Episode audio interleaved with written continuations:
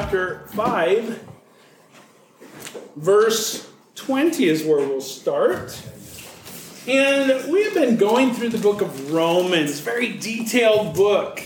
Um, Paul is making an airtight defense of the good news. Uh, you know, Romans chapter 1, verse 16. Paul says very pointedly, I am not ashamed of the gospel, for it is the power of God to salvation to those who believe, to the Jews first, and also to the Greeks. Paul, in this entire book, he's putting out there the good news of what God has done for us. That's what I want you to know. It, this message, is the power of God to salvation. And Paul has been very detailed. He uh, is very specific. He answers questions that that people might ask. He he defends different issues in in this book, and so there's a lot to it. We've been spending uh, time, uh, not necessarily going quickly, but uh, going through it specifically. And Paul is doing that with much care because he knows that any distortion of this message, if the message of what God has done for us is changed at all, then it's not the good news. Um, it, it, if, if something is missed, it's so important. There's eternal consequences to that. And we're so prone to add things uh, to a message like the gospel, right? We're so prone to add laws and regulations. Do this, don't do that. And yet, Paul has been very specific to say, this is the good news. God has loved us so much that while we were yet sinners, Christ died for us. Um, and, and it wasn't anything that we could do or earn, but it was a free gift that God offers to us. So in chapter 5, Paul has taken some time, we saw last week, to point to our family tree, right? Uh, that in Adam, we're all fallen, we're all sinners. And the wages of sin being death, death reigned from Adam until the law was given. But Jesus, we saw there in chapter 5, Jesus, the righteous one, comes and offers us a new family tree um, forgiveness and righteousness and what he's done for us. And it all comes from being born again, we saw at the end. Being born again, as Jesus says in John chapter 3, a new life in Christ. So here in chapter 5, verse 20, Paul takes us from Adam through Noah to Abraham and all the way to Moses and the law. Moses, right? The law in verse 20. Look at it. Moreover, the law entered that the offense might abound. But where sin abounded, grace abounded much more. So that as sin reigned in death, even so grace might reign through righteousness to eternal life through Jesus Christ our Lord. So Paul takes them to the law. Moses, the law came down there on Mount Sinai. And Paul here would say, what happened when the law came? Well, we were well aware of how much we broke the law, right? The law came so we could look in, you know, black and white, so to speak, and, and see we've failed. We failed in this, we failed in that, our heart, in our works, all these things we failed. And that's what the law did. Notice the offense might abound with the law. We realize more and more how we fail in righteousness. So nothing really uh, i mean that's that's not good news. That's that's more bad news. And and paul says but that's okay. Look at verse 21 because as sin reigned in death there through the law so grace might reign through righteousness. Uh, in verse 20 there uh, as sin abounded offense might abound uh, grace abounded much more so as we realize in all of this how much we fail, we realize how good God is to forgive us. Now, think about that. As we realize how much we fail, we also then realize how much God's loved us then, how much God has um, saved us from, and that's good. Now, that's what Paul points them to the law. Can't save you, but it shows you how much you fail.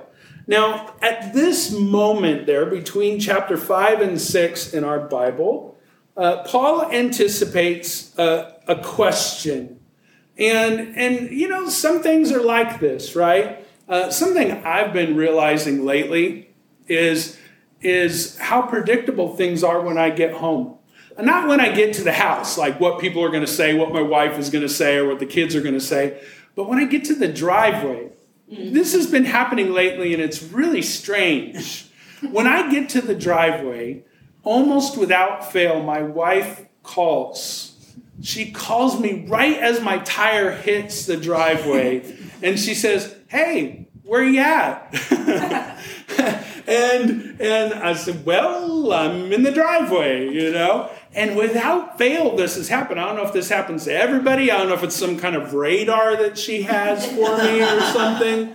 But now, when I hit the driveway and she without fail calls and says, Where you at? I just start laughing, right? Because I anticipate that. And she's going to call, she's going to ask, and I'm going to be right there, you know? Well, Paul kind of has a similar thing here. He's had it happen so many times that when he mentions that we're not saved by the law, that the law doesn't save us, the law just shows us how much God has done for us, it just shows us grace. I think Paul pictures that guy in the third row, left side, maybe, I don't know, that raises his hand and goes, Well, look, Paul, if you're saying that the law doesn't matter, then it doesn't matter what we do, right? You're saying that it doesn't matter if we do the right thing or the wrong thing, God still loves us. It doesn't matter, right? Paul, is that what you're saying? Now, Paul anticipates that because nobody's asked that question in chapter 6, but he brings it up. And he's, he brings it up throughout his letters. Notice chapter 6, verse 1. What shall we say then, guy on the third row left side? Shall we continue to sin that grace may abound? Certainly not. How shall we who died to sin live any longer in it? So here, Paul, wanting to make sure that nobody has an excuse, that everybody's getting it, says, You might be saying, you probably are saying, if what we do doesn't matter, if the law doesn't matter, then we can do whatever we want. That sounds about right, doesn't it? If God will forgive us no matter what we do, then we can just live however we want to live. And Paul here says, verse 2 certainly not.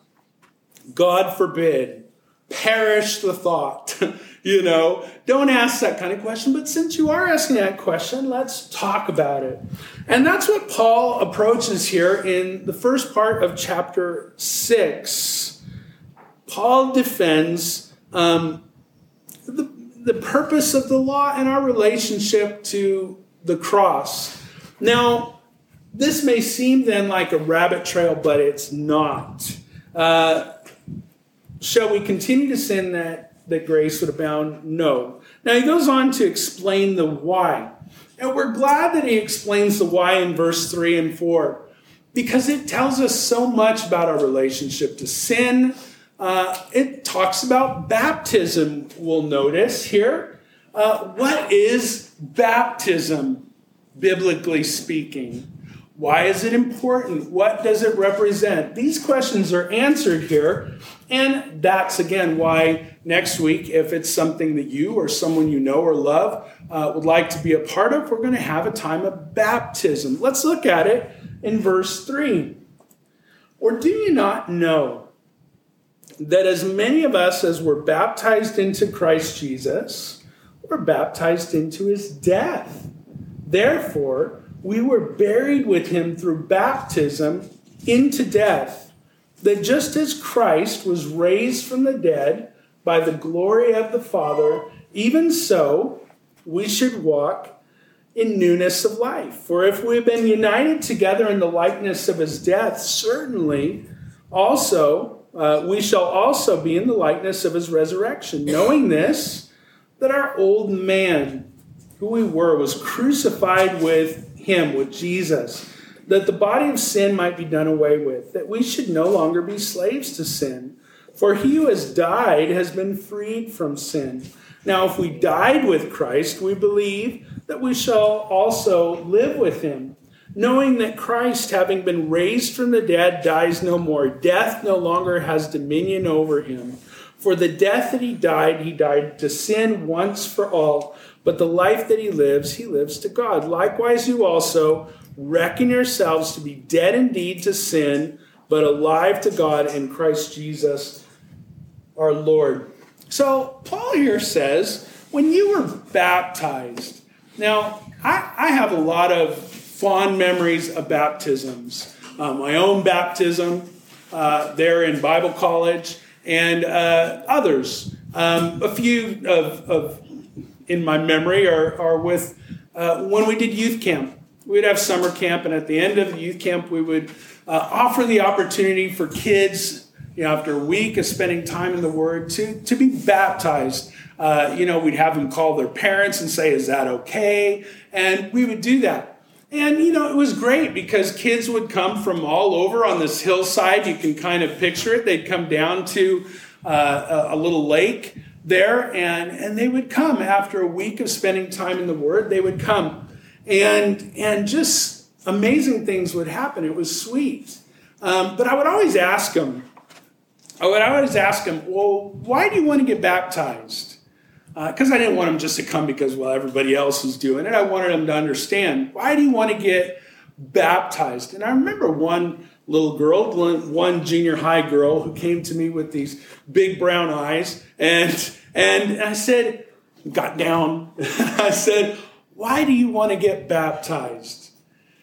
And she said, he's just so nice. And I said, that's a good reason. you know, God has just been so good to me. I, want to I want to give my life to Him. I want to live my life for Him. I remember also um, not that long ago uh, a baptism over in the pool here. Uh, I think it was your uncle, wasn't it, Misty uh, and Ashley? Uh, uncle uh, Bill, who who had some terminal cancer going on, and yet God had really done a work in his heart there in the end. And, and he came, I mean, later on in life, and his father came, who was like way later on in life, and, and just asked that same question well, why do you want to get baptized? Well, because God's done so much for me. Well, because I want to live my life for him.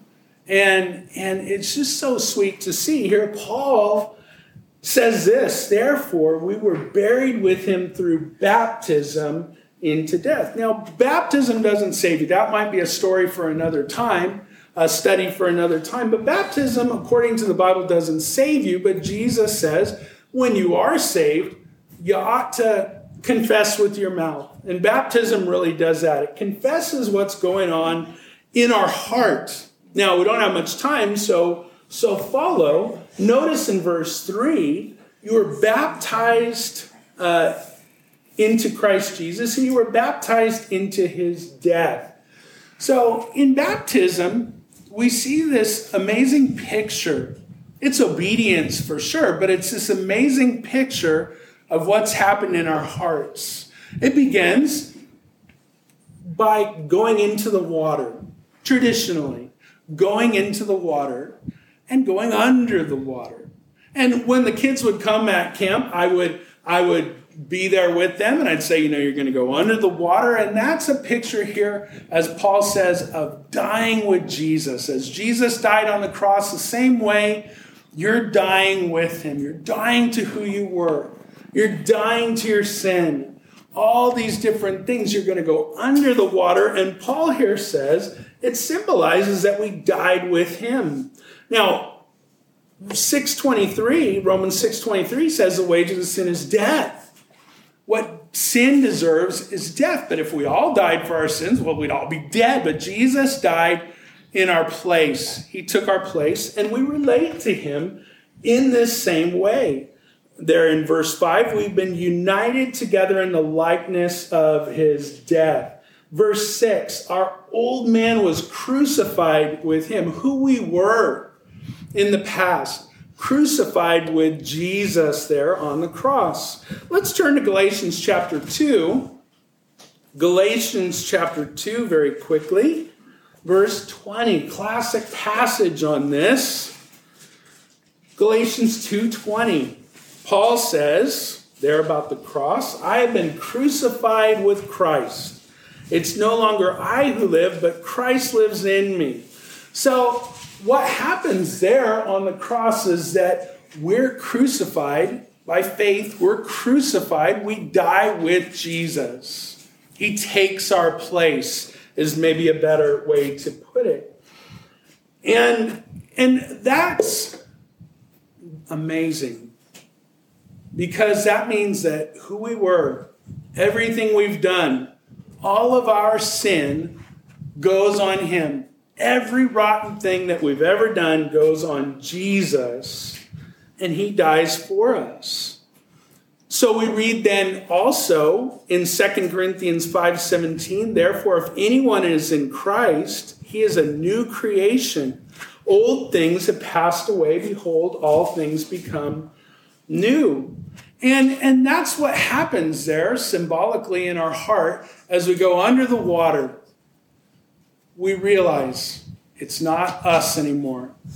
Our sin, who we were, all taken care of on the cross. We die with Jesus there.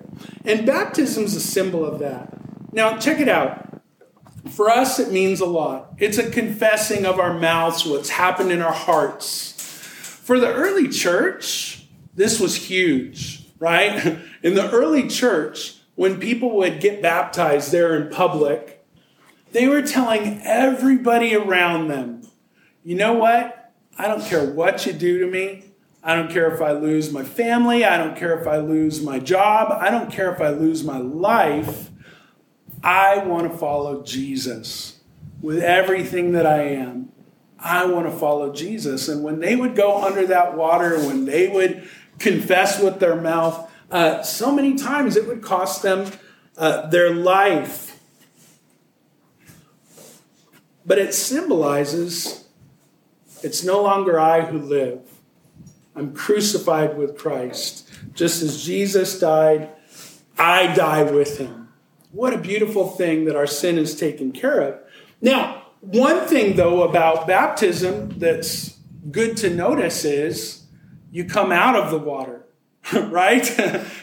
you always have that fear, don't you? that I'm going to go under the water and maybe they might just leave me there, you know?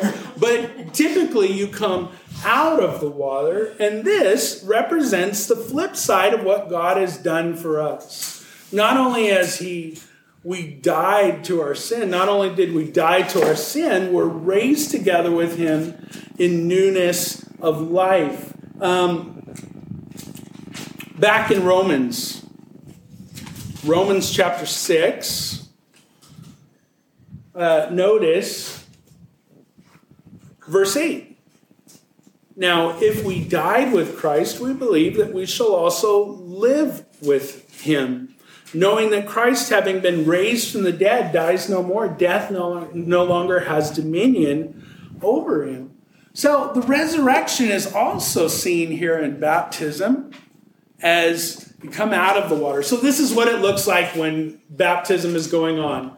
You go under the water, relating to Jesus' death. You come out of the water, relating to his resurrection and his new life. And Paul here says, we then get a new life. So, follow this, come back and follow this. All of our sin paid for Jesus' death. We reckon the old man dead but then God gives us a brand new life. Old things are passed away, all things become new. And it's wonderful that God offers us this newness of life. that's really why Paul in Philippians chapter 1, verse 21 would say, For me to live is Christ, right? Because it's that resurrection life. It's no longer Paul who lives, it's Jesus living through him. It's no longer you that lives, it's God living through you. And that's wonderful as an ambassador, right? We become Jesus ambassadors to the world. But even more than that, we have a newness of life in Him. Um, notice, to tie it together here, to apply what, what Paul's been saying, he says, Should we sin then that grace may abound? No way. We died to sin. We died to our own life. We died to our rights. We've been giving a new life in Christ. So, so there's no room to just go on living a life of sin. It doesn't make sense with, with who we are. Check it out. Our past then is dead. Now, I realize in my life, and I've talked about this before, I have plenty of regrets in my life. Man, I still have things that I can look back on and it just tears me apart. What I did, how I treated that person, all these different things. I can look back and I have lots of regrets. You probably do too. In Christ, we're a new creation. Old things are passed away. We're crucified with Christ. All those things are gone at the cross.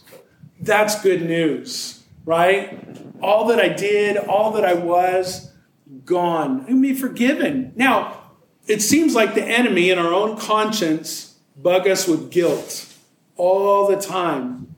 But we need to remember if we're in Christ, all of that is done away with. That's not who we are. That's not how God sees us. Our sinfulness is dead. Now, we still struggle with sin, but we don't have to. We don't have to live in it. Paul's going to go on to say we don't have to be a slave to it. It's not who I am in Christ, it's a new existence. Now, that's the part that's important to remember as we go out this week all that God's done for us, our past, totally forgiven, the guilt, not ours to bear. Jesus takes that too. He wants to. Even our bondage to sin, Jesus died to free us from that sin. Why would we live in it any longer?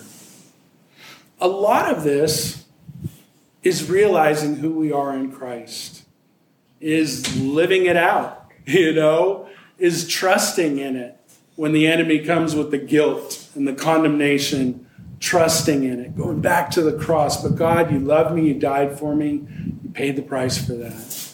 The bondage to sin, it's the remembering, God, you died so that I don't have to be a slave to this sin. I have a new life to represent you to this world around. And that's what God wants. By His Spirit, by His grace, He wants to work out more and more in our life. Um, amazing, amazing truth to just trust what God said. God, this is that point where again I realize that all my talking only goes so far. God, we need your spirit to convince us in our own hearts.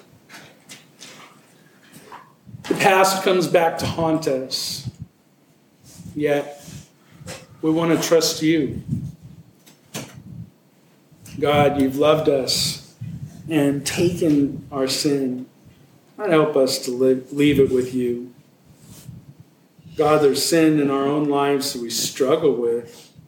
Just the old man, who we used to be, coming back and we struggle with it. But yet, God, you paid the price so that we could be free from that. Shouldn't live in it any longer, but live a life that represents you. God, that's what we want. I know it's not willpower, I know it's you working it out in our life. So I just pray that you would make these things real to us. Uh, God, I just pray that this week uh, would we would understand and see ourselves in Christ more and more and more. God, thank you so much for loving us. Thank you so much for doing everything for us. You are so, so good to us. In Jesus' name we.